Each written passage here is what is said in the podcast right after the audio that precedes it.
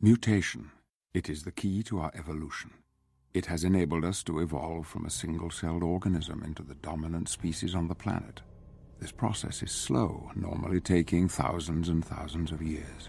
But every few hundred millennia, evolution leaps forward.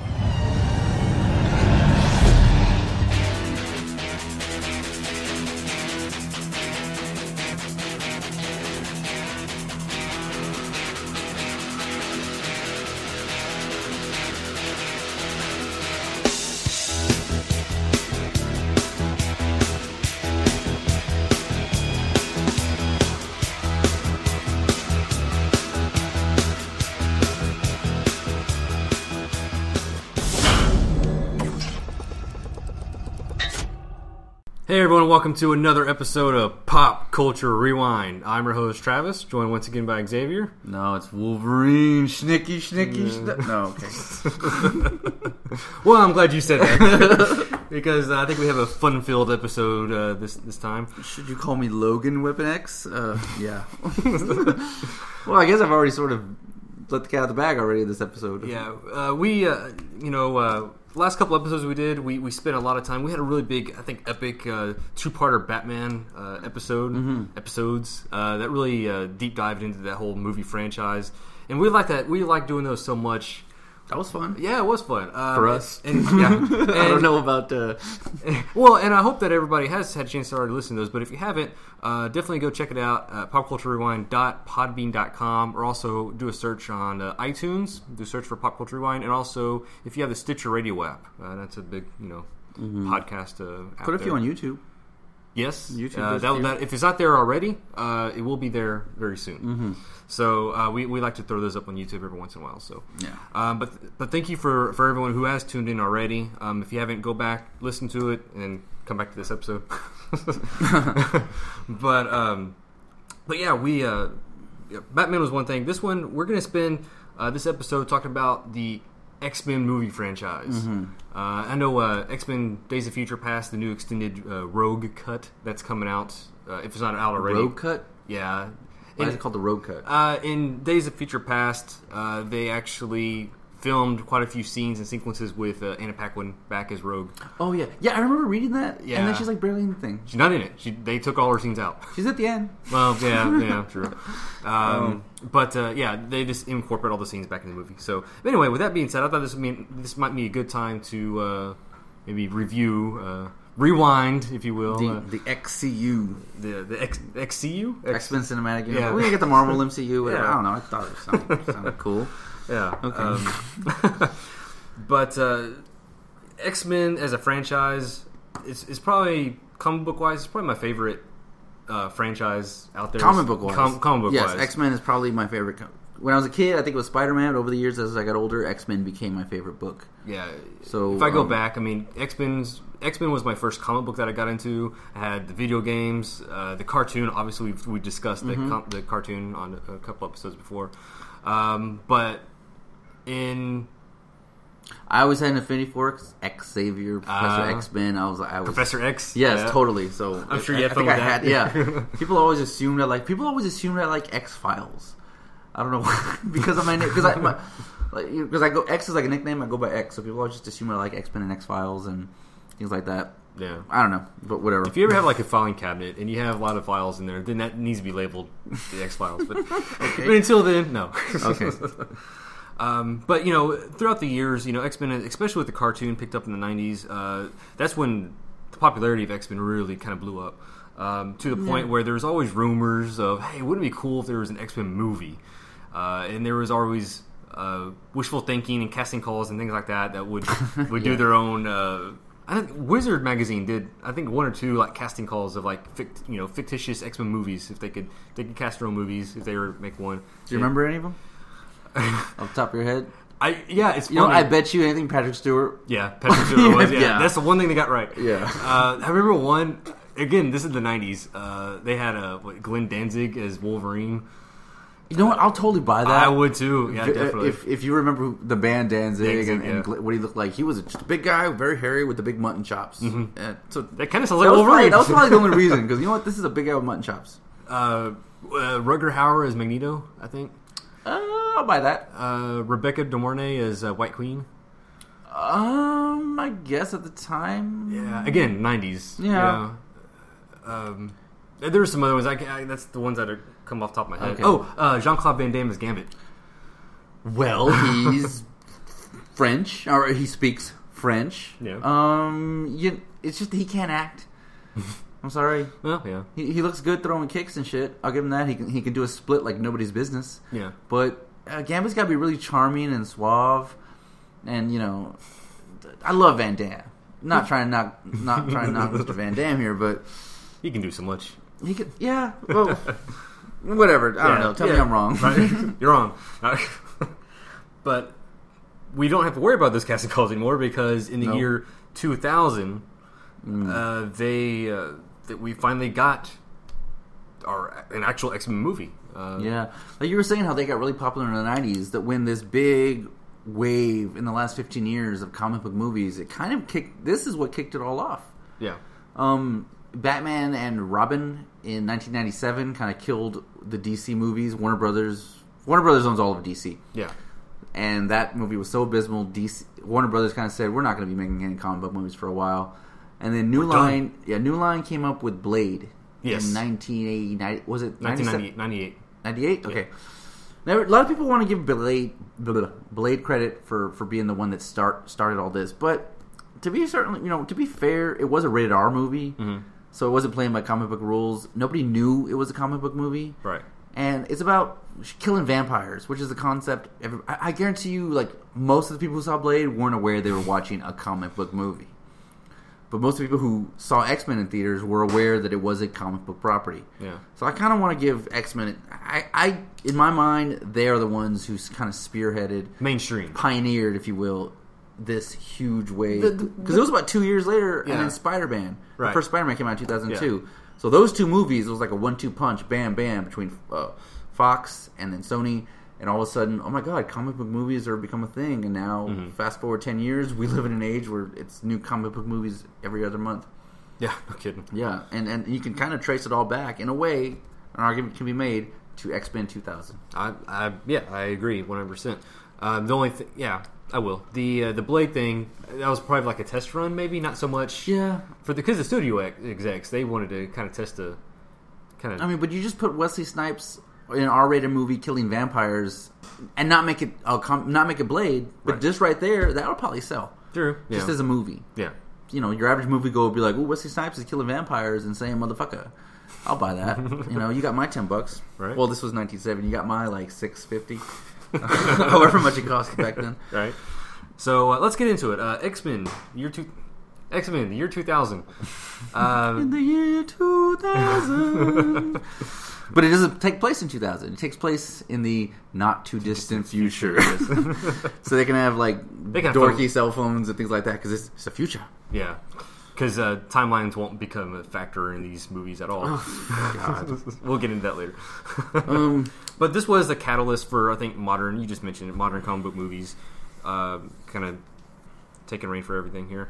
Um, the one big thing that was a concern for making an X Men movie was, yeah, if you try to translate these these characters into movie characters, it's gonna look kind of silly.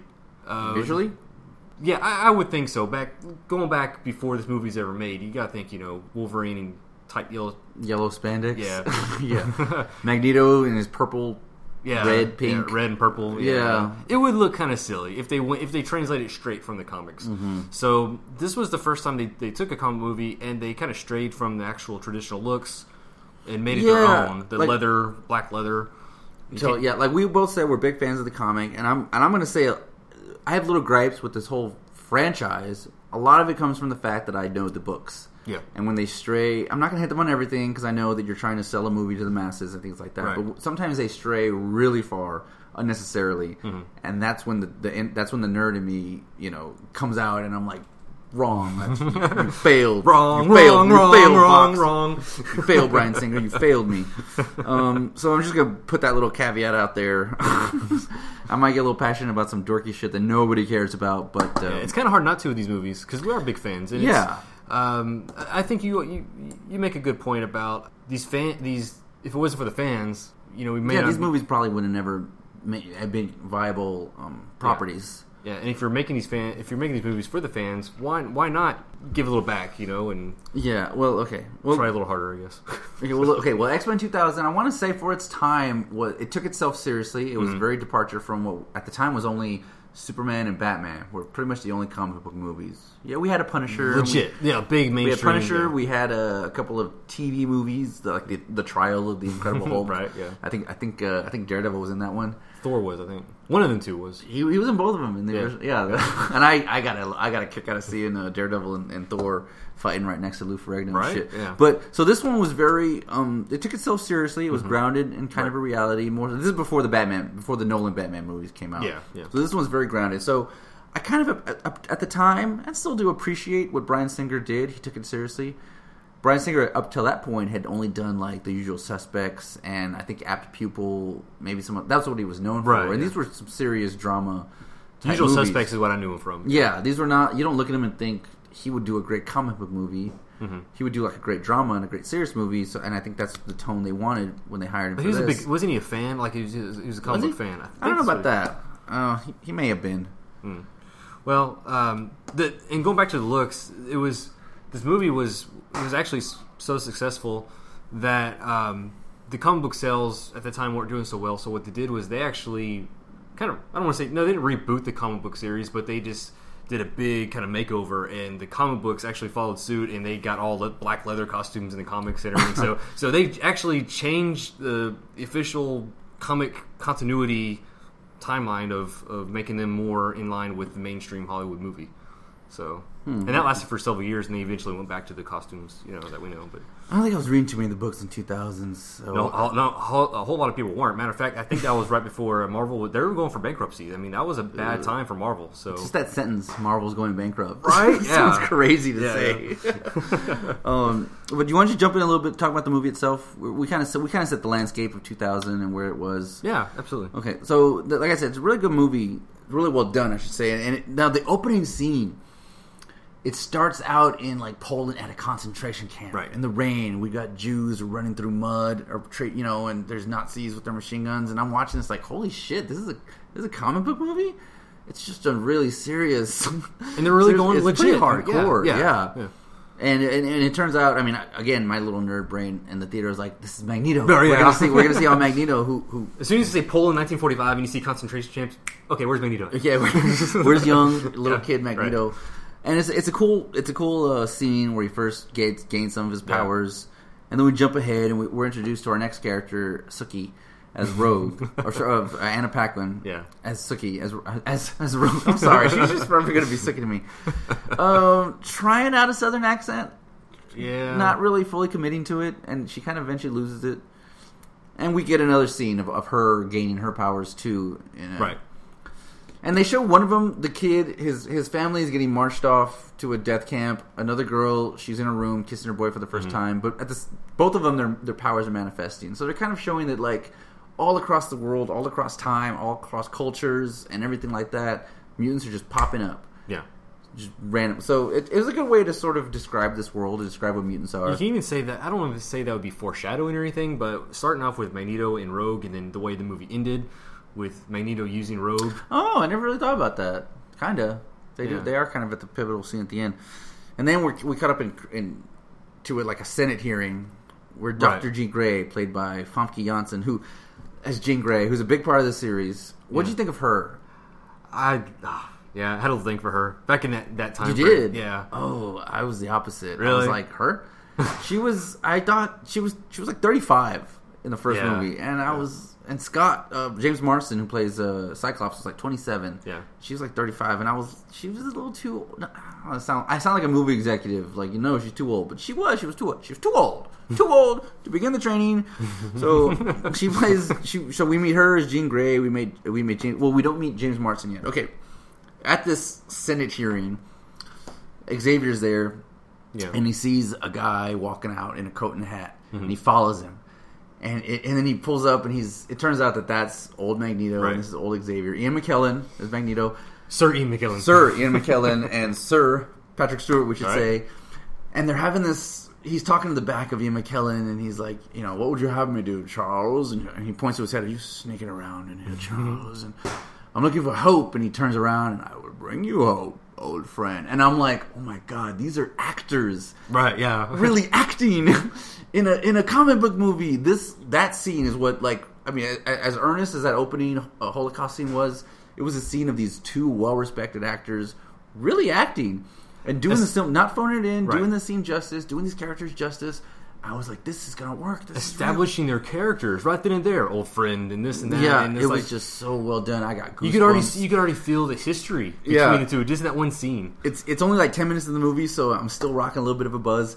So I'm like really into the scene, and I'm like I got goosebumps. You know, I just don't get in my way. And, Right. yeah. Oh, it was so good. I got goosebumps. Unfortunately, the movie kind of goes a little downhill after. I mean, it's just not as, or maybe my buzz wore off. That, that's well, that set the tone. I mean, that yeah, it set the tone. It was a Yeah. great scene between these two. th- These two, it, they legitimized just the casting of Yeah, these two great absolutely. actors in And- these iconic roles. yeah, and Patrick Stewart as Xavier. I mean, we just mentioned a few minutes ago. I mean, that was like the obvious. Yeah. Although I gotta admit, in hindsight, looking back, I mean, isn't he a little too on the nose for casting? because he looks like Xavier, he sounds like Xavier. All Patrick Stewart had to do to become Xavier to, to inhabit the role is sit down.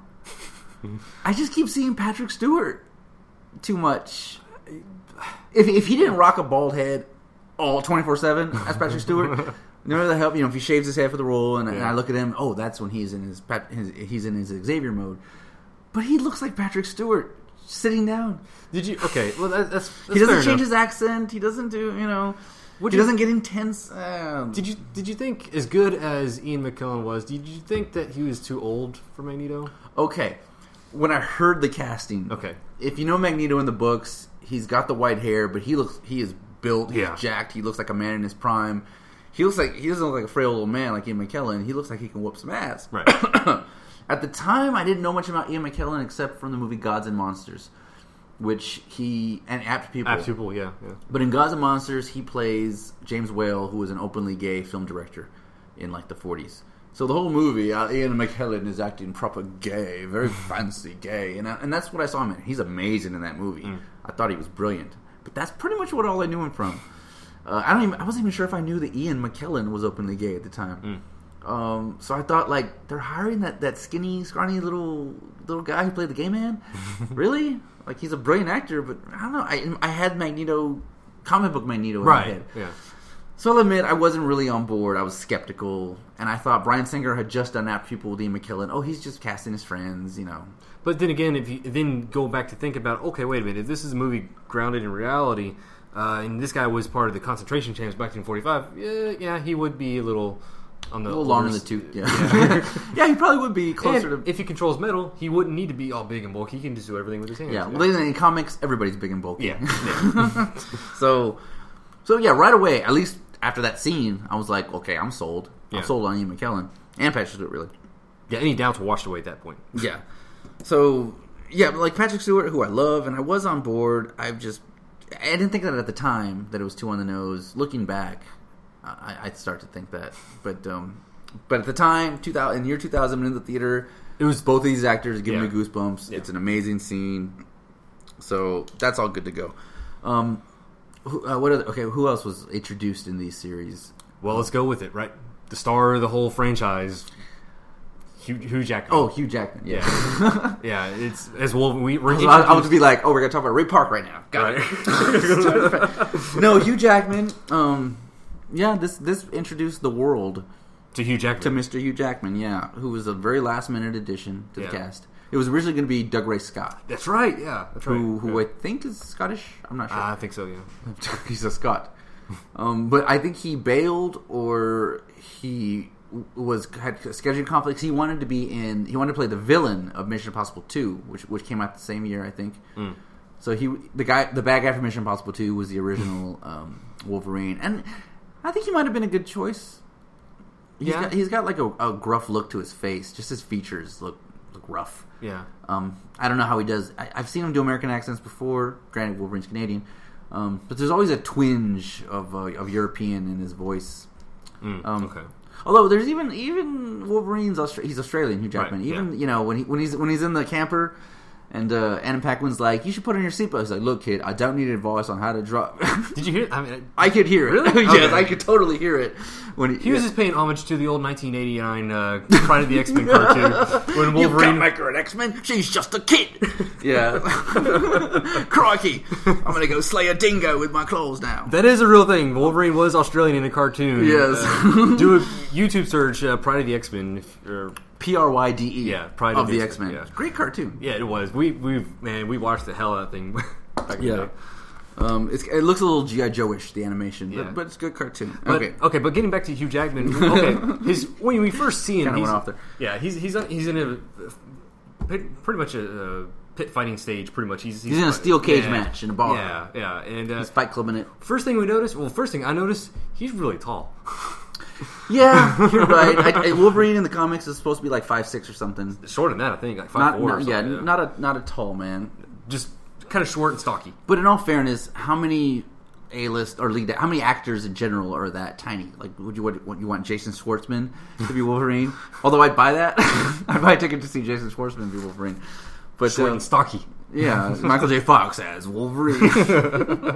so I, I give him a pass on that.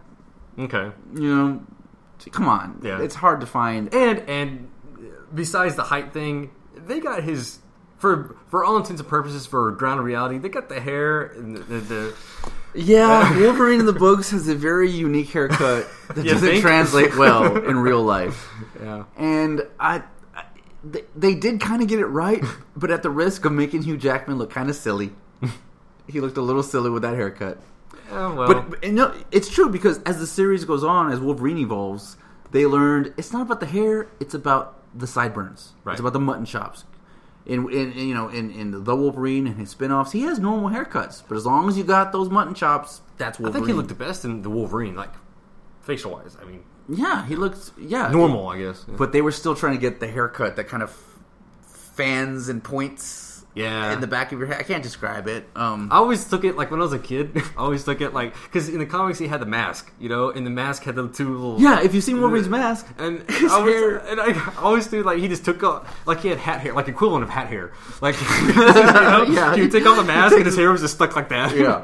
What's funny is Beast always had the exact same haircut. right. I thought But that was it a is- thing. it is- yeah, it was a thing. Wolfsbane had it too. I think Wolfsbane or Farrell or one of the two. I don't. Whatever. yeah, okay. Nerd. No, I'm just kidding.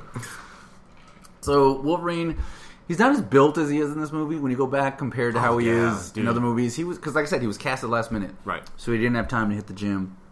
So he's a little skinny. He makes up for it later. on. Yeah, Yeah. yeah, big time. You kind of forget. That's what makes it so crazy when you go back and watch part one. You're so used to seeing Hugh Jackman as being just this beast. Well, well, not beast, but um, whatever. Okay. but I think they did I, for him as the character. I think he did a good job as his for the character of, of Logan Wolverine. I didn't have any issues with it. Once you get past, okay, this is a real life Wolverine. Normal, you know. Once you get past all that, it's. Mm-hmm. I think he did good for what it was. They did. They they did one mo- one other thing that the movie kind of kind of brought in that I never really just thought about being a comic book reader is in the books. Wolverine has these Yeah. three little like like half ice cream cone dealies on the on the on the back of his hand On and his claws, On his, yeah. Well, but, no, no, they're on his hand, and the claws come out of those little holes, sort of. Sort, but this movie implied that they it was come very it was very wishy washy. Yeah, they came out the back of his hand. This movie, they show them literally breaking the skin and coming out of his of his knuckles. Mm-hmm. Yeah. and and there's a scene where Anna Paquin says, like, when they come out, does it hurt? He goes, every time. Yeah. And I like never thought, like, what if they tear through his skin to come out every single time, and you have, he has to cut his hands. Yeah. Like, I mean, he heals. So, but I thought that was a really cool idea that I just I'd never even thought about. Again, when when you uh, ground it in reality, the comic books aren't going to touch on that. You know, because it's just Mm-hmm. a cool or the cartoon. They're not going to touch on that. It's just him with weapons, pretty much. Uh, so yeah, you take the you, you put the science behind it or whatever, and there you go. just the logic. Yeah, when, yeah. You, when you think about it for five seconds, yeah, he, he I, I did like it. He's a little bit of a well, not that he's a dickhead. Okay, well, they, he gets back to the mansion where he meets the X Men, which consists of Storm, Cyclops, and Jean, Yeah. all three. Um, they're in, they're instructors. the instructors at the school, yeah. And he's kind of a dickhead to Scott right out the gate. mm And anybody who knows the books knows it's kind of a love triangle and they Mm-hmm. Right. don't get along. But there was no reason for him to be a dickhead. Like Scott saves his life. Yeah. And then he goes, and this is Scott Summers, also known as Cyclops. Scott puts his hands out. He just looks at it like it's diseased. He's like, I'm leaving. He, he looks at Scott, and, and Cyclops, right, grabs him by the collar of his shirt. You want to get out of my way? I'm like, whoa, what did this guy do to you? Other than save your life? I mean, I know they're trying to set it up that they don't get along because they both love Jean, but I was like, I was watching that. I watched this movie again the other day to Yeah. prepare for this, and I was like, dude, Wolverine's an asshole. He's kind of an asshole to Scott Summers in this movie. I thought they were kind of playing it up. Uh, it's just him just be having an attitude towards everybody, and he just Cyclops was in his way. I guess I don't know, but No, yeah, man. when, when you look at it like that, yeah, yeah, he was kind of a kind of an ass. you know, it's me. Prove it. You're a dick. Why is Scott a dick? Well, I don't know. I don't get it. And maybe maybe it's because I just feel bad for James Marsden in this in this in this whole series. I like James Marsden. I like him as Cyclops. Like to He's me, good. to When I heard me- his casting, I was like, I'll buy that. yeah, Yeah. the, the look. Okay, real quick on the on the look, the glasses, the The visor. Yeah. The- Uh, well, first of all, when he's not in costume mode, he's got the little Oakleys, the badass looking Mm-hmm. Those the- red Oakleys, yeah, Yeah, totally. dude. and I've always wanted a pair of those. I was- um, but the when he's in costume, the visor that was a, you know, that's one thing. That's one thing you always go to when you look at Cyclops. You know, is the visor in the, comics. Big yellow visor. Yeah. so they they did what they did. You know, they made it gray with the red. Mm-hmm. So it, it I was, was fine with his look. yeah. The in the first movie, it was like really big, bulky around, and they kind of like slimmed it down in the next Did they change it? I Yeah. never really noticed that. yeah, the first one is a little bit different, but um, it was just a shame that Cyclops, the leader of the X Men, uh, what did what did he contribute? Mm. He had nothing to do in this. What did he movie. contribute to He the had whole nothing to do in franchise? this whole- exactly. Yeah. Now okay, we should say like the problem with this movie and most of the movies is there's so many characters, Yeah. and you have to introduce them all, and you don't really have time to to really in, to give them a proper introduction. Wolverine does because it's practically his movie, Right. But the other X Men. There's literally characters in this movie like Toad or Sabretooth or even Mystique who get about one line apiece. Yeah. They are not, de- you know, delved into in any way. They're just there to, to do some cool special effect with their power, and that's about it. yeah, Um, when you compare what the franchise eventually does with Mystique, there's no reason she would be this quiet, have nothing to do, nothing to contribute. Yeah. You know, but like Cyclops, he really. He, can you tell me anything about his character in the, from this movie? He has one good scene in this movie, kind of, and it's like half a scene, and that's when after Xavier is kind of in his coma, and he's Oh, he's right, sort of right, just right. leaning over his body, and he's talking to his mentor, who's who's in a coma, but he's still talking to him. He's like, "You've taught me everything I know that was ever worth knowing," and Yeah. and you realize, oh, he's, he really looks up to Xavier as his mentor. They establish some kind of a relationship he has with the character, and he's like, and if anything happens to you, I'll take care of him, like the students, Yeah. like I'll, I'll take lead. And that was like, probably his best scene, I think so. just acting against a, a you know Patrick Stewart's probably asleep. He's an old man. he's like, I think he's asleep, sir. Whatever, just let him sleep. Nap time, Take man, two, yeah. yeah. Um, so that was probably that was probably Cyclops' best scene in the movie that that, that developed in the anything that- franchise. Pretty much. yeah. that had any kind of character development whatsoever. This movie didn't know what to do with him. It, this franchise doesn't know what to do with him. What other team member choices were there? I know we said uh, we just talked about Cyclops, Jean Grey. We talked about her a little bit. Uh, Halle Storm. Berry. Okay, Okay, yeah. Um Halle Berry. where to go with the where where to, go, where, to, where to start with this? this is going to be maybe one of the first of a couple ongoing gripes. Okay, Like I said, um in, that they don't get the characters right. And another issue I have is is the X Men universe is very it's like a Benetton ad. There's like Russians and Germans and Australians Right. and, and Africans and all that. There's a, it's a lot of diverse races Right. in this universe. In the movies, they're like it's like ninety five percent American. At Storm as a character, Right. She's from Africa. She's worshipped as an Af- African goddess. She's married to the king of Mm-hmm. Right. Mm-hmm. an African country. She's totally African, Right. And then in the movie, she's Halle Berry, who's a lovely woman, Right. uh, but um, she, she's how do you want to go? she's um you know a lot of mainstream uh, how do i how do i argue this her uh her mom's white put it that way Oh, okay, she's she's she's hollywood black she's a safe acceptable black okay, I, that's that's fair. I anyway guess. you know and, and i'm not saying i'm not comfortable with it. i'm just speaking in generalities here Right. don't don't crucify me for this but when a character who's not just a black character but a, an african black character Yeah. and then you get halle berry who doesn't play her as african i think she tries to at a couple times in the movie i think she puts on an, Af- an accent tries Like, Wol- to. Wolverine's like, uh, w- you know, what- uh, you sure you're on the right side? She's like, well, at least I've chosen a side.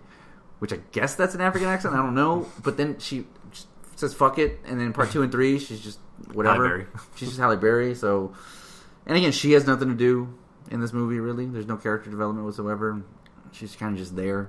No. Um, She witnesses uh, Senator Kelly die. yeah. So, so, so that kind of runs up the X Men. We only get like five. We get a couple quick. A lot of cameos throughout this whole franchise. There's cameos out the ass. I mean, there's yeah, well, we get like a little girl who walks through a wall. Yeah. that's all we get. I mean, they don't say she's Kitty, but you know, we're like, oh, I guess that was Shadow Cat. And uh, what else do we get? Jubilee was uh, Not the first one. Yeah, well, there's a chick in a yellow trench coat in, in the classroom. Oh, really? Yeah. I get, oh, I guess that was Jubilee. Oh, we get an Iceman. yeah, Iceman. Yeah. Okay, there we go. Yeah, that's Uh, okay. Sean. Sean Ashmore. Right? Ashmore, right? Yeah. I Yeah. Mm-hmm. always get him and his brother mixed up. He's got twin brothers. So yeah, well, okay, we do get an Iceman, and he is Yeah. kind of established. Yeah. Um, Which and, I and in a way, we yeah. get a little bit of a pyro. Little kid, he, he- Yeah. behind- yeah, he got the Yeah. little Zippo, and he creates a little fireball. Yeah, that's more. That's established for the next movie, I think. But again, you're like, Pyro? Did he go to the X Men school? Was he a kid? Uh, That's the nerd talking. yeah. Um. Okay. Well, okay. We also get a few villains. Yeah. Notably, we've already talked about Magneto. We get uh, Rebecca Romaine Stamos. Although I don't know if she had been Stamos yet. I think so. Okay. As Mystique, Yeah. and uh, this is a different take. They Yeah. just, you know, you're gonna cast a supermodel. You're gonna try and want to get her naked. Yeah. So she, she pretty much plays Mystique as being constantly naked, Right. and she's all reptilian with scales and stuff. Yeah, her It's still scale. kind of hot. She's she's only scaly on her hoo ha's, pretty much. Oh. yeah. Um, Which hey, that's fine. I had when I first saw that, I was like, oh, okay, I can kind of dig this mystique. I guess so. Um, she didn't. Again, she has like one line. Yeah. Literally, like you know, people like you. The reason I was afraid to go to school as a child, and that's it. And she had a weird like echoey. It was auto tuned. Yeah. Um. So and that was the only time they played with that too. I think. Yeah. Well, in part two, when she's Mystique, her voice just has like an echo. You know, I think they did a little Did bit. in they- part two. did they? I think so. Okay, I think okay. so. Or maybe it's just like wow, Rebecca Romaine's not being giggly and because I, I whatever. She's actually not a terrible actress, Rebecca Romaine. Yeah, she held her own in the movie. Mm-hmm. Yeah. Well, I'm just being in this. I mean, she's going on to do some other work. We get uh, Sabretooth, played by, what's that dude's name? Tyler Creed, no Tyler um, Maine, Tyler Maine. Tyler Ma- Tyler Creed. Tyler. Oh, crossing crossing names. yes. Here. um, so he's Sabretooth. He gets a couple lines, A couple growls. a couple growls. no, he, he gets more than a couple growls. Dude, the- actually, the one scene in the in the uh, ticket booth or whatever it was, where he gets he sneaks up behind. Scream for me. Yeah, dude, that was. I kind of like like that. Yeah, but you're the you're you says the guy with the with the wrestling podcast. oh, that has nothing to do with it. No, no, no. Tell me you weren't a little psyched to see a wrestler in an X Men movie. he wasn't a big deal. I mean, I, He wasn't. I mean, I don't know. I've never even heard of him as a wrestler. exactly. It's he's not a he's not a big That deal. doesn't mean anything. Anyway, well, yeah, true. But uh, Yeah. no, just that you know when he just grabbed her by the throat and you know shoved her up against the glass, screamed for me. I, don't know, that was I guess so. kind of intense, I guess. I Yeah, don't no, I mean, eh, I guess it was a good scene. It's probably his best scene of all the villains. know. yeah. It was, you know. Okay, then we get one more, um, Ray Park Yes, that's Toad. as Toad. Um, I like Ray Park. Unfortunately, they let him talk with his voice. Yeah. Now, once what you're supposed to bring someone back with you. Uh, you know, he's he's a British, he's a he, he's a good fighter. He's a good gymnast. He looks great on screen throwing kicks, but all of his best roles have been silent. Yeah. He was Darth Maul in Phantom Menace. He was he was the Headless Horseman in Sleepy Hollow. He's Snake Eyes in the GI Joe movies. He looks great throwing kicks on film. Just don't talk, Please. please. so yeah, we get that. Um, unfortunately, he gets more lines than a lot of the villains. they give him more than "Don't you people ever die." And, I don't know. Go pan around. Maybe Brian Singer was a sucker for the little Cockney accent. There. Mm. Yeah. So uh, we established our cast, the plot of this movie. Okay, well, they, they play a little bit with the whole mutants are just coming out and they're being really persecuted. They're led by uh, Senator Robert Kelly, a character from the comics, Right, who's right, right. always, who's mostly known for being against mutants, played by Bruce Davidson, uh, an actor I like who was also in App Pupil. Hmm. Again, is Brian Singer going with his buddies. Uh, he did a good job, I think, as as sort of spearheading. I like him. I like this- him as an this actor. mutant yeah. Hate. Yeah. And then uh, so Magneto, his big plot, his big scheme, is to he he creates a device that he that he wa- that he takes to the Statue of Liberty Hmm. and somehow gets it inside the torch without nobody knowing. Yeah. Does he dismantle the torch? How does he get that device? Well, they show earlier like Toad is like spray painting, like the re- the replacement piece that they're going to put this device in. Is that what he's spray painting? Oh, that was not made clear to me. that was not made clear to me. I never knew. I Dude, it thought he was took me- painting his helmet because it, was purple. Uh, no, he's painting green, but it was. It took me a few viewings to figure Are that out. you sure? Yeah, I don't know, man. Well, that was not made clear to me. yeah. They're making the. They're making. I was the too replacement. distracted by his stupid accent. Uh, it's not a stupid accent. It's just it's distracting when you're listening to Toad, who's not British. Again, they're, they're Americanizing all We might be getting to that later on. all too. the foreign characters, and then the one American ex mutant they make him British. yeah. So, so whatever. So his plot is to put this device in the Statue of Liberty because there's going to be a UN meeting Right. at in New York, Yeah, something like that. and it, and, and and it sends out a radiation that turns regular people into mutants. Right. So he wants to mutate, if you will, all the world leaders, so the world will be run by mutants, Right. As brothers, Yes. as mutants. So uh, it's not the worst scheme for a comic book villain to have. Right. Yeah. I guess. And uh, he needs Rogue to do it. He kidnaps Rogue, so Rogue will 'Cause power the machine. He, he needs. It's going to weaken him if he does it, so he needs her to absorb his power so she can do it for him. Pretty much. Yeah. Yeah. Okay. so we got our plot, we got our characters. I don't know. I mean, it's a good movie. The X Men have this really shitty radar that looks all metal and 3D, and they kind of beat Man of Steel to the punch with that one. like, like you know, 13 years later, Yeah. that's something I remember because, uh, yeah, because they're- I remember the scene where they're going over their plan, and he, he's like, "What about radar? And if they find our planes, we get the Blackbird as well." Yeah. That Something- was a big. some- that's a yeah. staple of the. X-Men Yeah, so that, universe. again, so there's a little bit of fan service. You know, as as a comic book reader, you're watching this and you're kind of excited on it. I think the climax of the film, the big climax that takes place at the Statue of Liberty, is a little anticlimactic. You think so? Yeah. of a cli- I mean, it's you know, it's in, it's in. I don't know. It's just it wasn't as, as action heavy as it could have been. It wasn't as cool. I mean, 'Cause I think the, the we big said- ending is Cyclops. I have a shot. I'm taking it. Pew. And he, and he defeats Magneto with one laser. Yeah, I think they're I think they're banking on the Wolverine Sabretooth fight that was going on. Yeah, well, I yeah, I guess so. But then the movie, but then the action, the climax keeps going on, Yeah. and and the fight wasn't uh, super entertaining. I don't think. They've improved how they do their fights with Wolverine as movies go on. I think this was just they didn't know how to do. Well, when you got two guys who can't get hurt, Yeah. it's kind of a stalemate watching them, you know, punch and stab each other. Yeah. Because how many times did Wolverine stab Sabretooth and it didn't seem to do a thing? I mean, because that's because Sabretooth heals, so it's. I don't know. I guess I, I, I wouldn't have banked on that fight being the thing. I mean, there's this this franchise. Um, okay, well, spoiler alert: they saved the day. Okay, so that's the movie. This franchise is as good as any uh, time. You know, I'm gonna get into that later Okay. because there's one word: continuity. Okay. That's that's a fair word to use in this episode. You know, we're living in the world of the Marvel Cinematic Universe, where Right. these guys are are intricately planning these movies, and they're they're sowing seeds that will show up in two movies later. And and you know, Kevin Feige, you know, Feige, Kevin Feige, all he, you know, he knows what he's doing. He's got this big map planned out. This movie, I don't think they knew that this would be as successful. I don't think they knew comic book movies would become a huge thing. I think they just wrote one movie and like, holy shit, that was a successful movie. Okay, now we need a part two. Oh my god, that did even better. And now other people are making comic movies. Okay, now we need a part three. Holy shit, this Yeah. is a new world. Uh, now we need a part four. I- Yeah. th- it's clear the writers are going movie to movie to movie. Right, right, right. And they're not thinking ahead. And whoever's assigned to a new movie is not looking back. yeah. they're forgetting what was already done. That's the one unfortunate side effect of this being kind of the the pioneer for the new era of comic book movies is trial and error. Yeah, You know, they. You know, you said right now. You know, Kevin uh, Kevin Feige. Feige, whatever. Sure, let's go with that. Yeah. yeah. I'm sure, like you said, he's got like a billboard, like mapped out, like red strings everywhere, Mm-hmm. like tying everything together. That was. There's no way that was the case back when No. this was going on. So Not at all. It's unfortunate because there are some some repercussions of that. You know, going on in these movies. More than a few, but uh, I mean, because this is the first movie, I can't say there's any continu- continuity flaws in one movie. yeah. Right. But um, you know, there's like a few things that are kind of.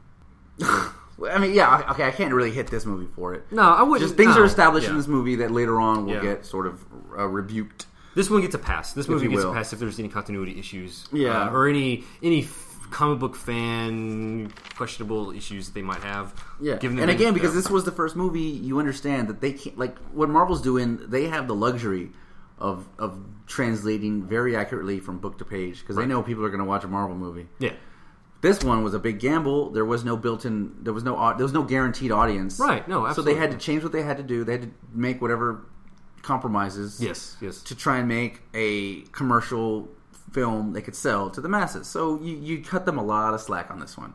Yeah. So that being said, it was a good movie that I enjoyed the hell out of Oh, absolutely. big yeah. time. Um, I remember I, I snagged it up on DVD as soon as it came Mm-hmm. out, and I watched it a lot at the time. Uh, it's a good movie. I enjoy it. Still entertaining. It's still entertaining when I watched it. Yeah, yeah. And then uh, let's because you just mentioned it uh, just a few years later because this movie did so well for everything it did, we got to have a sequel to it. Yeah. So uh, let's cut right into uh, X Men Two. Oh, I mean X X X two X two. Yes. X Two X Men United. Uh, yeah. Yeah. I think there you go. Which came out in 03. Right, May right. of 3 Mm-hmm. Yeah. m- Now our, our our mouths have been are have been watered. Yes. We're like, okay, we know they can do an X Men movie good. Brian Singer returned to Bryan Singer Mm-hmm. direct- returns. Everybody. Everybody's Yeah, back. the cast, all the cast is back. Uh, the director's back. Yeah, so um, there's nothing you're expecting. There's a good uh, anticipation. there's, for there's this. one new addition of the cast in this film. Well, there's a few. Yeah. Mm-hmm. But uh, the movie opens with a brand new character we haven't seen. And one that we wanted to see. one that we were really hoping. Big fan favorite, the character Nightcrawler, played by Alan Cumming. Yeah. Uh, really cool character actor. And he's got this amazing sequence that opens the film where he's storming the White House. Right, right. He's a teleporter, and he's teleporting, kicking ass. Like, I never realized Nightcrawler was such a badass Exactly right. really and and it's this great action sequence and they're playing uh th- playing mozart's requiem during it and it's just I was brilliant about to say it, it's it's almost beautiful. it is beautiful dude. Um, the music in the background, you know, yeah everything. it's a very well done Yeah, scene yeah. it's only it's the only cool thing he does in the whole movie but it's, it's a great way to open the film he's trying he's about to assassinate the president he gets like this close to killing the president Right. So that's that's a really cool way to open the film, and then we jump into all the, all the X Men as teachers and students, and uh, Kind of more of the same from the yeah, last movie. yeah. they drop a little bit of fact that um, uh, ever since Muir Island, ever since Liberty Island, uh, Jean's telepathy is going wonky, Mm-hmm. and her powers are getting her, her she, everything's just a little wonky with her powers. Yeah. but that don't that won't come back up. No, no, I'm sure. And then um, then at the White House, we meet we are introduced to another character. Uh, Brian Cox plays Colonel Colonel William Stryker, um, who um, was you know we're just gonna I'm not gonna try and tell a story as we describe the Right. film. He's the guy who gave Wolverine his claws. He's the scientist. He's a character in the books too. yeah, uh, a little bit different in the, in the comics. Very Uh, different. More of a uh, minister, right? He's a, yeah, he's like a religious, zealot who Yeah. thinks that you know mutants are a plague on humanity. Friends of Humanity is that what that is that? A thing? I think that's for some. Uh, it might be for that. Yeah, it might be. But yeah, he's a religious guy who hates mutants. In the movie, they make him a scientist who's who's a, mil- a military scientist. So um, Um, but yeah, th- William Stryker. Uh, just the name Stryker. That's going to be mentioned. striker, striker, striker, striker, Striker, striker, striker, striker, striker. I love that joke. Okay, uh, Um, but that, his his that name that that's going to be um, established in this one, but it's going to carry out throughout the whole. pretty much. franchise, Yeah, pretty much. Yeah. We're gonna be talking about this character a lot. Yeah. Well, we don't have to, but I mean, the movies. That, that's Okay, definitely- yeah, fair enough. The movies talk about this character Yeah. a lot. I mean, you know why? Because he's very essential to Wolverine, and these movies talk about Wolverine a lot. There you go. He is the focus of almost every movie in this saga. There's a, a Minus one. But There's there's a cartoon that came out a, a few years ago, really good, well, really well done. It's called Wolverine and the X Men. That's what these movies should have been called. yeah, you're right. You're because right. every single movie is about Wolverine. You're- yeah, He's on the front and center of every poster. He's got the claws on every single poster. yeah. Like I mean, as much as I, I love Brian Cox, but once you put him in the story, you're like, okay, I guess this is another Wolverine movie. We're Yeah. gonna delve more into Wolverine's past Yeah. and Wolverine's this and These that. pesky X Men characters keep getting in the way. Kind of, right? And that's what sucks is because we just said the first movie, none of the other characters get to be explored, and this movie kind of suffers from the same thing. Right. None again, none of the characters get to be. Nightcrawler gets more exposition than the rest of the X Men do in two movies. Right? You know, we learn that he's very religious, and we learn he was from the Munich Circus. that was known as the Amazing Nightcrawler. We learn more about his characters than whatever. So, uh, William Stryker, Stryker, Stryker, he gets the okay from the president to to uh, go into the school and apprehend. After this assassination, he gets the okay to storm the school, if Right. you will, with all of his with all of his foot soldiers. Um, right around the time that Wolverine uh, is is substituting. He just came back He- from. yeah, he just was- shows up at the school. Mm-hmm. He was trying to find this facility in Canada. He couldn't find it, so he's Yeah. back here. And Cyclops and Xavier are going off to go visit Magneto in prison. Yeah. Jean and Storm are going off to go find Nightcrawler Right. in Boston or some shit. So Wolverine's alone in the school With a while bunch of all kids. these soldiers storm the school. And and then there's a scene where he's he's in the kitchen with Iceman and he he smells he smells trouble, and uh, he gets into a scuffle with one of these with one of these soldiers, and he shoot, pops his claws and then bam stabs him right in this right in the chest. Yeah. double fisted, six six knives in a man's chest. Pulls him out. He's like, it's the first time, maybe the only time we see Wolverine in full berserker mode, where he is I- just killing people. and I was like, oh my god, Wolverine just killed killed that dude, and he kills a lot more dudes oh yeah, in this scene. Um, it's a pretty cool scene to see Wolverine finally, yeah, finally, kinda- uh, finally stabbing. and Yeah, just kind of letting loose a little bit. yeah, we get a hint of another character in this scene um, as uh, Peter Rasputin. Oh. Yes. Um, Daniel Cudmore. Uh, he becomes kind of a staple of this series, even though he has nothing to do in like three or four movies.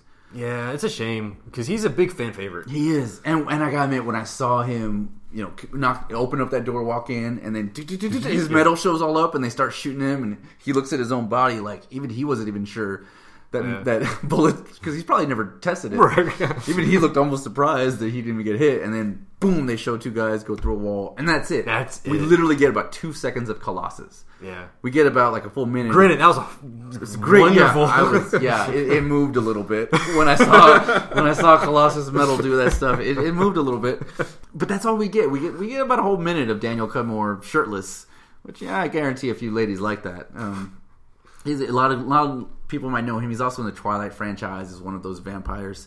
Uh, I don't know what else he's done. I, I don't know. But uh, like they're evacuating all the students to a secret tunnel, and Wolverine gives him like one of the kids who's stunned, and he goes, "I can help you." And Wolverine goes, "Help them." I'm like, "No, I, I wanted to see a Colossus Wolverine team up, kicking all these asses, throwing fastball specials what- all over the yeah, place, yeah, man." And then he's like, "Help them." Oh, And it it stopped moving after that point. it stopped moving. But uh, yeah, we again we get we get a few more fan favorites, or like well like Colossus, and I think we see Kitty again running Yeah. through walls, and I guess we get Siren. Yeah. Um, she wakes up and starts screaming, and Yeah. she starts breaking. You know, You're right. everybody's like ah. So all we're really getting is, is just one random mutant showing her power. that's But what again- I'm saying before. We're getting a lot of cameos. We get a Yeah, I, lot. gue- I- of- yeah, I guess you could call these cameos. yeah, just sprinkles out throughout the whole Mm-hmm. uh, franchise. So Wolverine with uh with Iceman, Rogue, and a new addition we also met. We talked about him a little bit before. We get Pyro, Right, The little yeah. Mm-hmm. kid who can uh, control fire. He's kind of a bad seed. Yeah, When we yeah. first introduced, he's uh, using his powers while they're on a field trip, burning up, burning up bullies and kids like that. He's, he's a bad seed. Well, we, we know him from I, I knew him from the cartoon. Uh, he's part of the Brotherhood of Evil Mutants. Yeah, he's is he an Australian in in the in the comics or cartoons? Um, I don't. he's not American. No, no, no. no he's He's e- not. either Australian or British, but he's American here. yeah, and a go- and he went to Xavier School apparently. yeah. So them four escaped the school, and uh, they decide to head to Iceman's home In Boston. in Boston, something like that. Boston, Chicago. Yeah, that's right. Yeah. That's right. Yeah, Boston. My family, my parents live in Boston. Yeah. So they so they get to Iceman's house, where Iceman's family shows up. Apparently, he's never told them he's a mutant. So that Mutant. quote unquote mutant. He's he's a mutant. So he he has to have a, a coming out scene Yeah. in it, and it's it's uh it's Metaf- fine. Metaphoric, I guess. It's a it's a little on the nose. Yeah. Uh, Brian Singer is is a is a gay man, and um, so this scene was written, I think, to kind of be a metaphor for that. You know, he's telling his parents he's a mutant. His his mother and father, we still love you, Bobby. Mm-hmm. Um, have you ever tried not being a mutant? Yeah, that line was. Something like that. Yeah, I get it. It's a little too on the nose. We know. Well done, singer. We get it. Um, it's fine. It's fine. It's a fine scene. Um, so Iceman's brothers call the cops. They show up. Some some wackiness ensues, and uh, they end up hooking up with Jean and and, and, and, and Nightcrawler and all them. And then there's like a we get more exp- more plot things. yeah, like more that, plot. yeah. Things move along. They get shot out the air by the military, Mm-hmm. and they're and they're gonna crash. I mean, they're flying all through the air. It's a whole Top Gun scene. They get a missile, uh, and they're crowing down. They're gonna crash, and then vroom, they stop in midair. Thank God they landed right at Magneto's feet, who just happened to be in the middle of the woods, Yeah. just standing there in, Yeah. ca- in case a jet, in case the X Men were just flying along and got hit by a missile and were about to crash. I would love to see like a, a little a, a side little movie like starring Magneto and, and Mystique. Just a few deleted scenes. yeah, like how they're just walking around the woods. They're- yeah, they're- how they got to that spot. they're, they're making s'mores in the woods. Is that the X Jet? Oh. so then they all hook up and decide to storm Air, uh, Stryker's base, uh, where he's also kidnapped some mutants. Right. And he's also kidnapped Xavier. We should say. Okay, that's okay. Oh, there's yeah, a scene we yeah. forgot. Um, Magneto's been in prison this whole time, and Xavier and he and, and, and Stryker's been interrogating him, learning about Cerebro and all that shit. And wow, Weird, some weird brainwash things. He puts little drops. Yeah, he has, like, and that's a this- whole thing throughout the whole movie. He- Like he's Was it got e, brainwashing He's got syndrome? everybody brainwashed. yeah, yeah, pretty much. Everybody. uh, so he he kidnaps Xavier and Scott, brainwashes them yeah. with the help of his brainwashed mutants. um, Kelly Mm-hmm. Hugh plays. They never say Lady Deathstrike, do they? I think they say Death Strike. I think. I don't think so. I th- He's, he calls her Yuriko, Okay. so it's established that that's who she is. Alright. They give us her real name, so she's a character, also a character from the books, uh, mostly a Wolverine villain. Uh, I not got, a, I, I- I got a thing for Kill Hughes, so whatever yeah, shows she- up. Yeah. She, she was lovely in this movie. yeah. Um, again, this is me being a little nerdy. In the books, she's not a mutant; she's Mm-hmm. a cyborg. Right. Um, in the movie, they make her a mutant with Wolverine's powers, who's brainwashed, Right. and her power is, is she could heal, but she's also got like retractable adamantium fingernails. Right? That's her thing. Retractable adamantium. That's her deal. In the comics, she She, does have do- claws. She does have adamantium claws, yeah. but um, and that's actually something that they they threw away in the in the movie series. Also, was the fact that it was her father that created the adamantium process. Yeah. Yeah. And did Wolverine kill him? Probably. I know It's, it's that- I know safe they to say- assume yes. They say that in the cartoon. That's what- yeah. But I don't know if the cartoon is canon. They- they- yeah, he killed him because that's why she's vin- has vengeance out for him. I don't know, but I, I I'm not an expert on her, but I know enough about her to know that the movies fucked her up. so yeah, there okay, yeah, there's there's me and my And we're going to see more of that too down the road. yeah, big time, big time. They're gonna fuck up a lot of characters. um, she's barely a character. You, uh, you know, we just She has no mentioned- lines. Yeah. Well, y- you just mentioned something else about uh, uh, Cyclops and Xavier uh, being captured. They, they did nothing with these characters in this movie, No, and it's such a shame because I said it before. I love James Marsden as Cyclops. I think there's so much potential that they didn't tap into in this whole franchise. he gets okay. One of the problems with this is is, is Xavier specifically. Cyclops a little bit in this too, but in all three movies, he gets sidelined in the first act. Yeah. In the first movie, he they they like uh, booby trap Cerebro, Mm-hmm. and he's like, oh, uses it, and he falls down. He's in a coma for the entire film. In this movie, he gets captured really early, and he's prisoner Yeah. for the entire film. And same thing happens in the next film, which we'll get to in that in a minute. But the point is, they keep just fucking putting him putting Xavier on the sidelines, and and uh, Cyclops too in two and part three. Yeah. They saw that. Well, yeah, Let's go. Let's get right into it because I think. Well, before we move on, X Men and X Two, I think arguably the, the the two better films of this franchise. yeah, Um, yeah. They're the best. Well done. Yeah, and and it- because after this point, that's when we start seeing different creative people coming in, different takes on what they want to see as X Men and mutants and this and that, um, and it really starts to veer off at this point. But I think up until then, I think X Men One and X Men Two are very good additions to. This movie had some really good scenes. Th- Some really, you know, there's one scene really quick. Um, uh, one of my favorite scenes in this movie, where Magne- they're- they grudgingly accepted Magneto on their team, and he's flying. yes, yes, yes. Oh, And uh, we've already talked about the bad seed, the little kid Pyro. Yeah. And he's talking to him, and uh, little kid he he uh, he's got this little Zippo that he's always playing with. Right, and Magneto like brings a Zippo. He's like, "What's your name, John? What's your real name, John? Your mutant name, you know?" And he's like Pyro, and he goes, "You know, quite Italian, you have there, Pyro." And he get, and he hands Right. a very supplicative gesture. He gives him back his lighter. He's like, "You're a god among insects." And Never you can forget- tell, and never then- forget that, yeah. Never forget. They don't, don't let anyone tell you Yeah. different, something like that. I don't know, but it's a great scene where he, you can tell he just turned this kid. He Yeah. just turned an X Man into a bad guy. Talk about cult leader, man. Well, yeah, exactly. He's got that charisma, and Ian McKellen is, is just a good actor. It's a good scene. It's a great scene. You really can buy it. Mm-hmm. Granted, we know he's a bad seed, but you can see you could pro- Magneto probably saw that in him. Yeah, like Pyro didn't need like arm twisting or anything. Yeah. he goes, this is like, I'm not going to waste my time with Bobby. You know, he loves Charles, but this kid, he, he doesn't know what he believes in. So I'm going to give him something to believe in. yeah.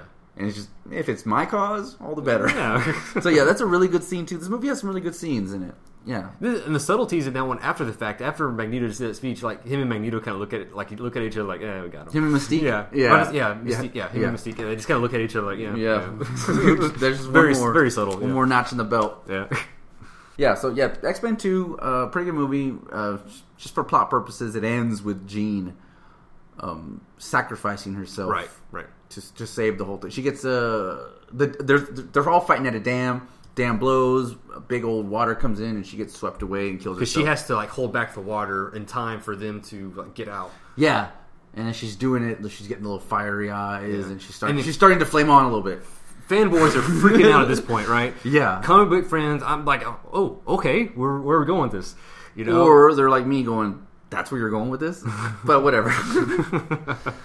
it, it may have been a little bit too soon, but um, Too soon? Yeah. well, when- and of course, water, like you just said, washes over, and then we see like later on, like underneath the water, like the little, I guess there's like a fire imprint like underneath the water.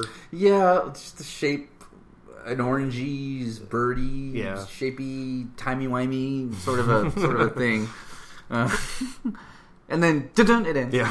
Um, yeah. Okay. No, this no post credit scenes. Movies haven't hadn't started to do that yet. oh yeah, no, this yet. is and then um, okay, so then we jump into part three of the franchise, in which th- this was yeah, in which we get a new director. yeah because uh, Brian Singer he left to go uh, prosper out to do uh, Superman Returns. Superman Returns. Yeah, So yeah, he leaves the franchise to go do that. yeah, and X Men Part Three, X Men: The Last Stand, yeah. is left in the capable hands of Mr. Brett Ratner, who at this point is mostly just known for doing Rush Hours. right. Yeah. Yeah. So Brett Ratner, um, would you put?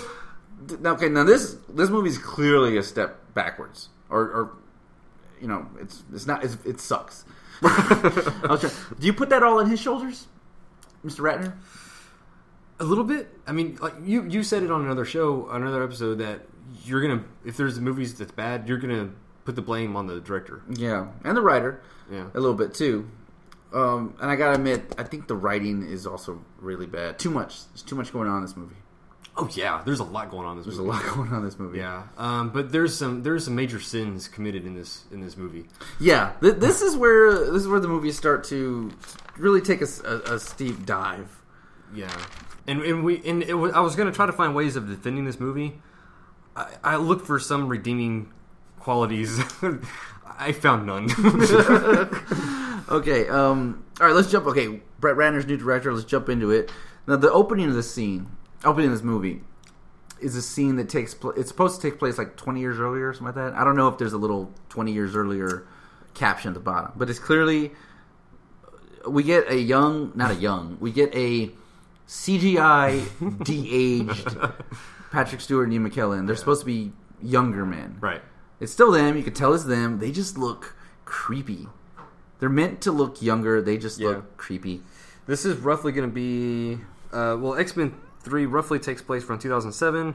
Uh, this flashback is going to take place from between 81 and 85, so somewhere in that range. Okay. Well, the So- point is, they're older men, Right. probably in their 40s, 50s, I guess. Yeah. I don't know what. But they are together. They're still working on building their school. It's implied that they've been friends for probably years at this point, and they're going to recruit a young Jean Grey, who's like a little ten-year-old girl. And, and I think Magneto even says, "We're not going to have to meet everyone in person, are we, Charles?"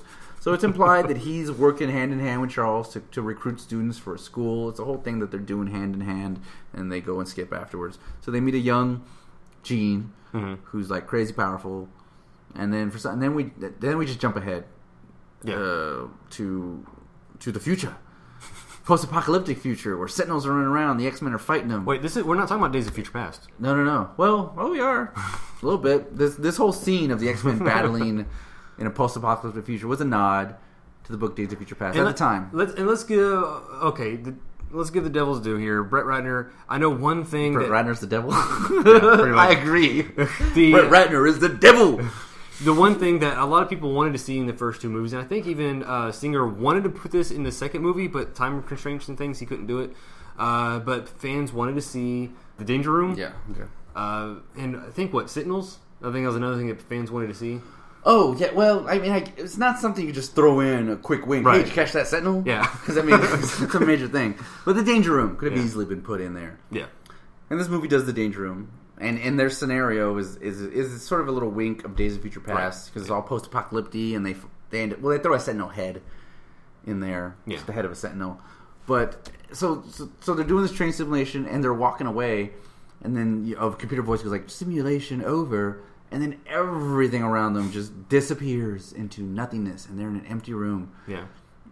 to me, that was a little too fucking. Just because you got Captain Picard in your movie doesn't even mean you can add a fucking holodeck. Okay, you can't just have t- t- uh, tangible 3D holograms that you can that that it creates holographic fire to the point that Wolverine was lighting a cigar against it.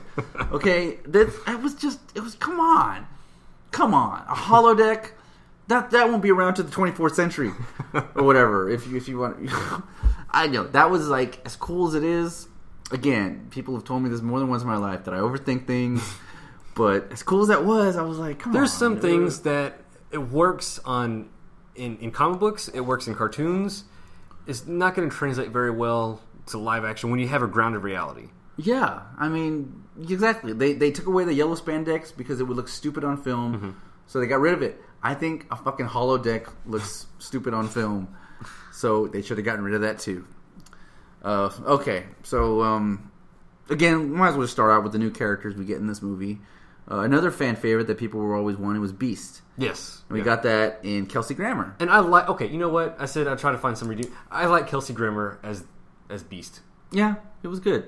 Yeah. I mean, anybody who watched Frasier for that decade it was on knows that he can play an educated, eloquently spoken, uh, or whatever. Yeah, and you look back at the old X Men cartoon in the '90s. Uh, you can see that. yeah, Kelsey totally. Grammer, I yeah. bought him as Beast. Oh, definitely. Yeah. Yeah. Yeah, so he, he- he's a good choice. Yeah. we're on board with Beast, And, they even did, they did a little more fan service. They started off him upside down, like it looks like he's normal, and then the camera pans around, and he's upside down. and he's, hanging like, upside yeah. down with his feet. It was- That was that little little nod to the fans. yeah. Yeah, they come into his office and is like, "The president's ready for you now," because he's he's like a secretary of mutant affairs. Yeah, yeah, yeah. He's on like the White House staff or something like that. liaison or something like that. Yeah, Yeah, yeah. yeah.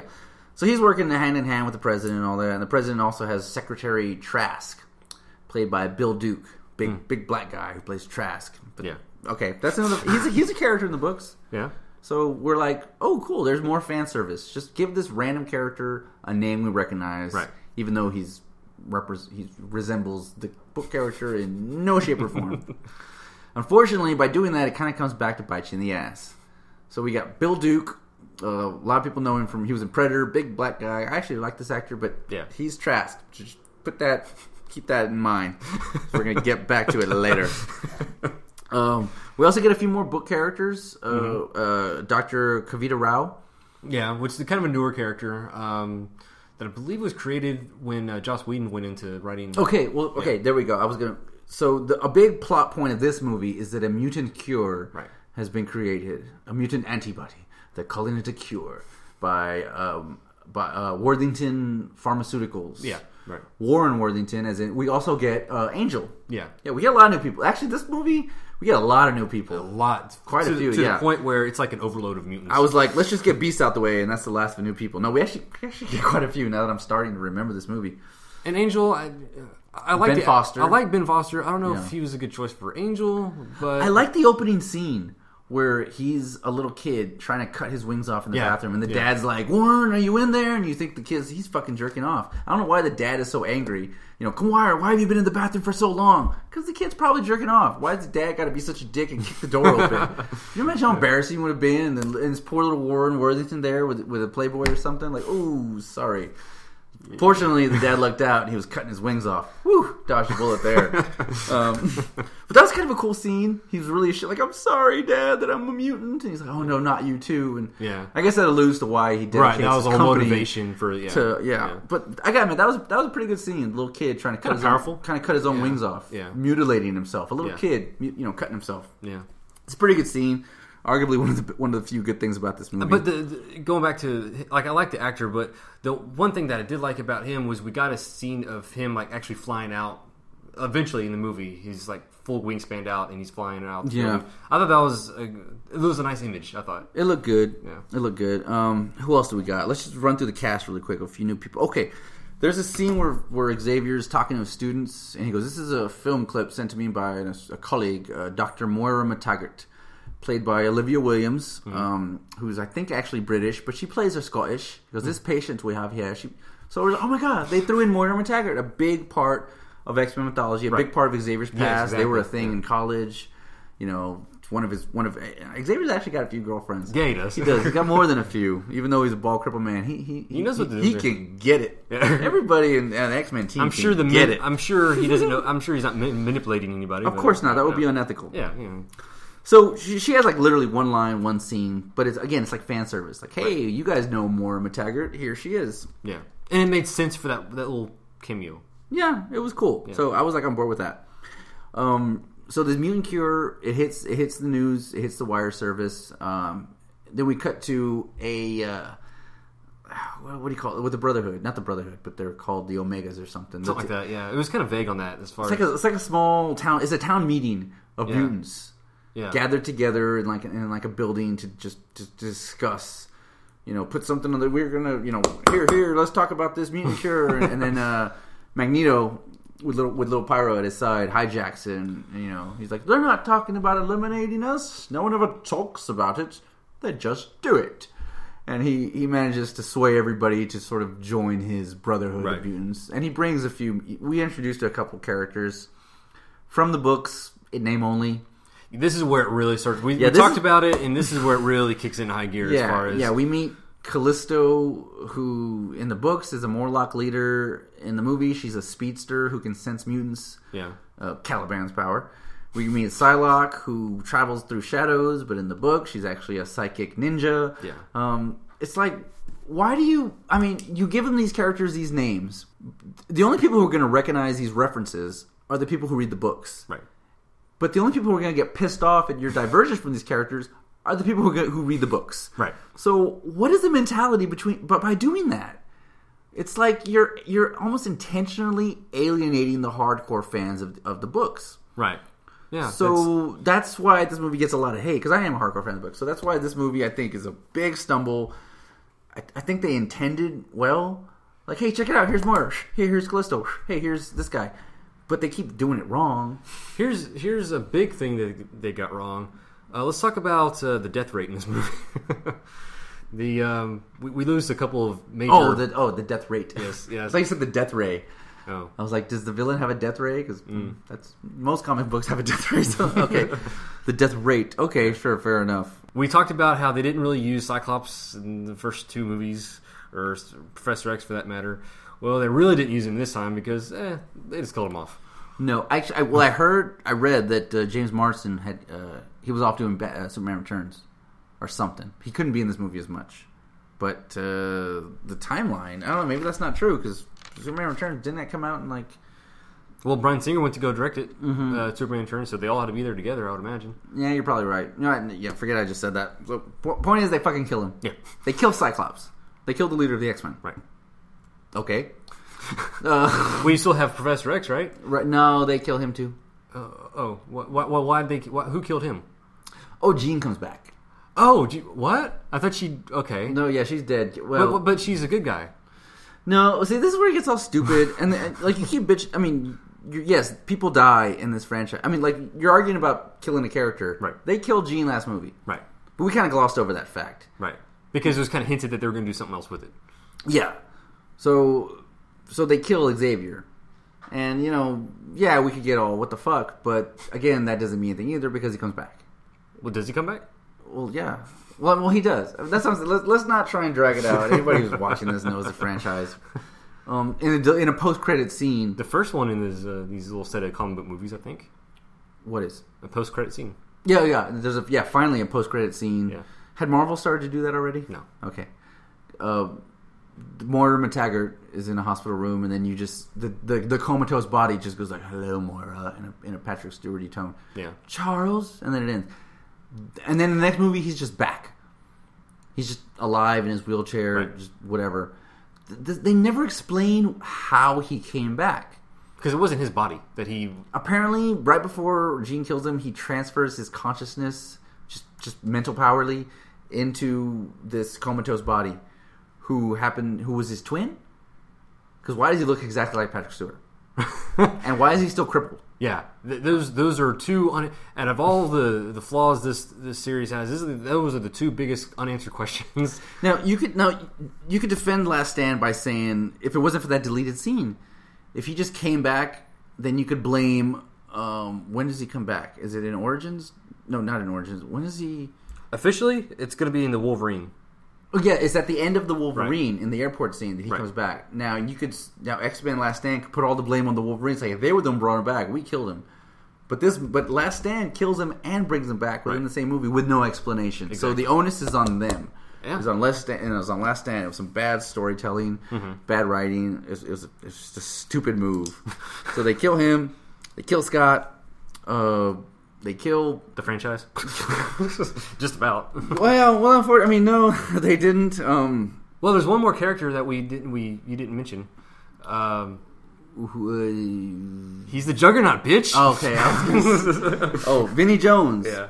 I love Vinny Jones. Uh, Matthew Vaughn was attached to this for a while as a director before he bailed because he, he, he saw the s- ship. See, he, he left the sinking ship. Um, Matthew Vaughn, who produced Lock, Stock, and Two Smoking Barrels and Snatch, two awesome movies with with Vinny Jones in it. So when he was a, he, when he was involved, he was the one who, who cast Vinny Jones. Then he left, but they're like, hey, we like this guy. So they, they strap all these um, prosthetic muscles. He's wearing a muscle suit. Vinny Right. Jones is not a huge guy. right. He's not a you know bodybuilder like it, was, it kind of reminded me of Bane in in the Batman and Robin movie. Just he's Mm. Another just- wonderful movie, by the yeah. way. So he's this got is- these fake muscles and they looked okay. I mean, they didn't look they didn't look as bad as that. But the thing is, I know who Vinny Jones is. I know he's not that big. Mm-hmm. Yeah. I know it's him in a suit. Yeah. So what? the... Well, you needed another mutant in there, so that's why you got Juggernaut, right? Well, I mean, well, if you want to, if you want to go through the list, we get multiple man, we get. Uh, we I get- kind of like Multiple Man. I, I kind of like that one. you know, because they didn't really do anything with him other Right. than just have him go all multiple. Right. That's Yeah. all he did. Uh, f- not McDreamy, but one of them other dudes plays multiple man. I forget his name. Hmm. Um, we get a lot of. I mean, we get the porcupine kid. What's his name? I don't even know. Porcupine kid. It's a good enough name. Um, we also get uh, dude who has spikes coming out of his arm. Oh yeah. uh, Yeah. I people don't know. say that was supposed to be Omega Red, but uh, what? yeah, I don't know. With all the naming, No, I, that was not made clear to me. yeah, That was not made clear to me. not me neither. But that's what I've heard. Well, we also get a few more glimpses of some awesome ex students using their powers, like the awesome mutant power to take notes without actually having to put pen to paper. there's a scene where, where Professor Xavier's giving a lecture, and there's a student just running her hand like two inches above her paper, and notes or mad writing is magically appearing. so her powers are magic. Her, pro- well, I mean, no, it's science, but I'd, I'd feel fucking gypped. Like, that guy gets to control fire. She's walking through walls. I can make ink appear on paper. That is the lamest fucking. It's like that episode of Family Guy where they all get superpowers and Meg only gets the power for her fingernails to just grow about three inches. You know, Yeah. I feel totally gypped if that's my mutant powers to take notes You could be without Cipher. a pen. Without a pen. Cipher's the worst one, I think. The worst. Cipher. He was the one that can just decipher any language. That's an awesome power, though. Think about it. If you can speak any language in the world, that's kind of cool. It probably doesn't work well on the page, you know, of, of a comic book. He's the But, main uh, character for a long time. Well, you know, what? I'd rather have that power than the power to take notes without a pen. you know, somebody's like, "Oh my god, I have to write something down. I don't have a pen." Don't worry. You know, Hello- no. First, you got to go find a phone book, a, a phone booth, and change, and then you show up and you're like, "I can take notes. I'm note writing man." So, like, what the fuck was that? I, I, I mean, we've been talking about this for way longer than we Yeah. should have. The, the chick who can take notes without a pen. I gave you softball for Juggernaut being a mutant, and you didn't really go on that one. But yeah, Juggernaut's supposed to be a mutant in this movie, yeah. and he's not really a mutant. it's kind of the same issue with Deathstrike. Yeah, they just make her she's she's a character or, or these are both characters in the x-men universe yeah. but i guess they don't want to have to explain magic or cyborgs so just make them a mutant Yeah. audiences can wrap their head around And we that get a lot uh, easier Rebecca Romaine as Rebecca Romaine in this movie. Remember, she loses her powers and she becomes oh I was, I was gonna say she sh- she shows her own face in x-men part two yeah, and, uh, in human undercover. form Yeah, she, yeah so we get to see her yeah. Yeah, she's in a prison break scene. She gets they, they they've harnessed the mutant cure in a gun, Yeah. like it shoots syringes, like a, and she gets she jumps in. Okay, she she takes the bullet, if you will, for Magneto. She jumps in front of it. She gets depowered, turns into human, and Magneto is like, "I'm sorry, you're not one of us," and he walks away. Yeah. he leaves her naked, Right. alone. in the middle of a road, surrounded by army agents who want to imprison her. Yeah. Like, what a fucking asshole. She's been standing by us. At least I'll levitate you to a hotel. And, you're, and I'll leave you from there. You know, I'll give you bus fare, and then you're on your own. give you bus but fare. to just, to, but to just leave her right there naked, you're not one of us anymore. See ya. Drops the microphone. I'm Deuce. out.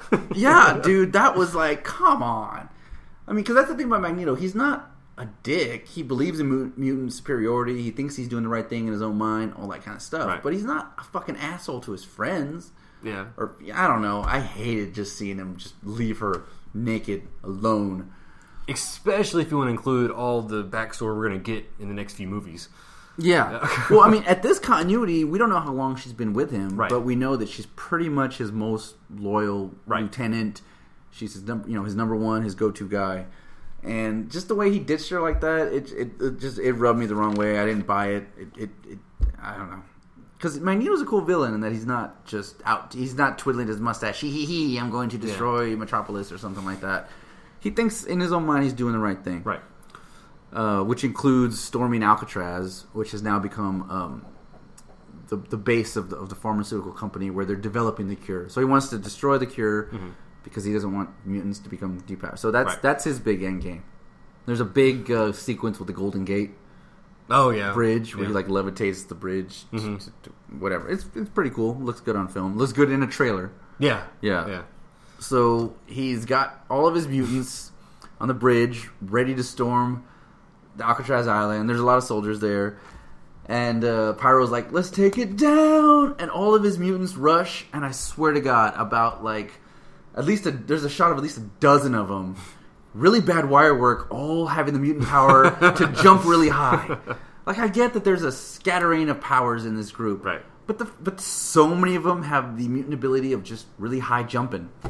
Well, what happened was uh, Magneto just lifted them all up and threw them over It here. is like really like throw one or two, three tops. but they show like there's literally a scene where there's almost ten guys in the air at once, and we don't see any. We get like one guy who can uh, grow his arms, grow his arms back, Oh, yeah. and we get one dude who can, Wolverine like- has fun with that one. yeah, grow those back. Yeah. and we get one dude who who who can like breathe just black death.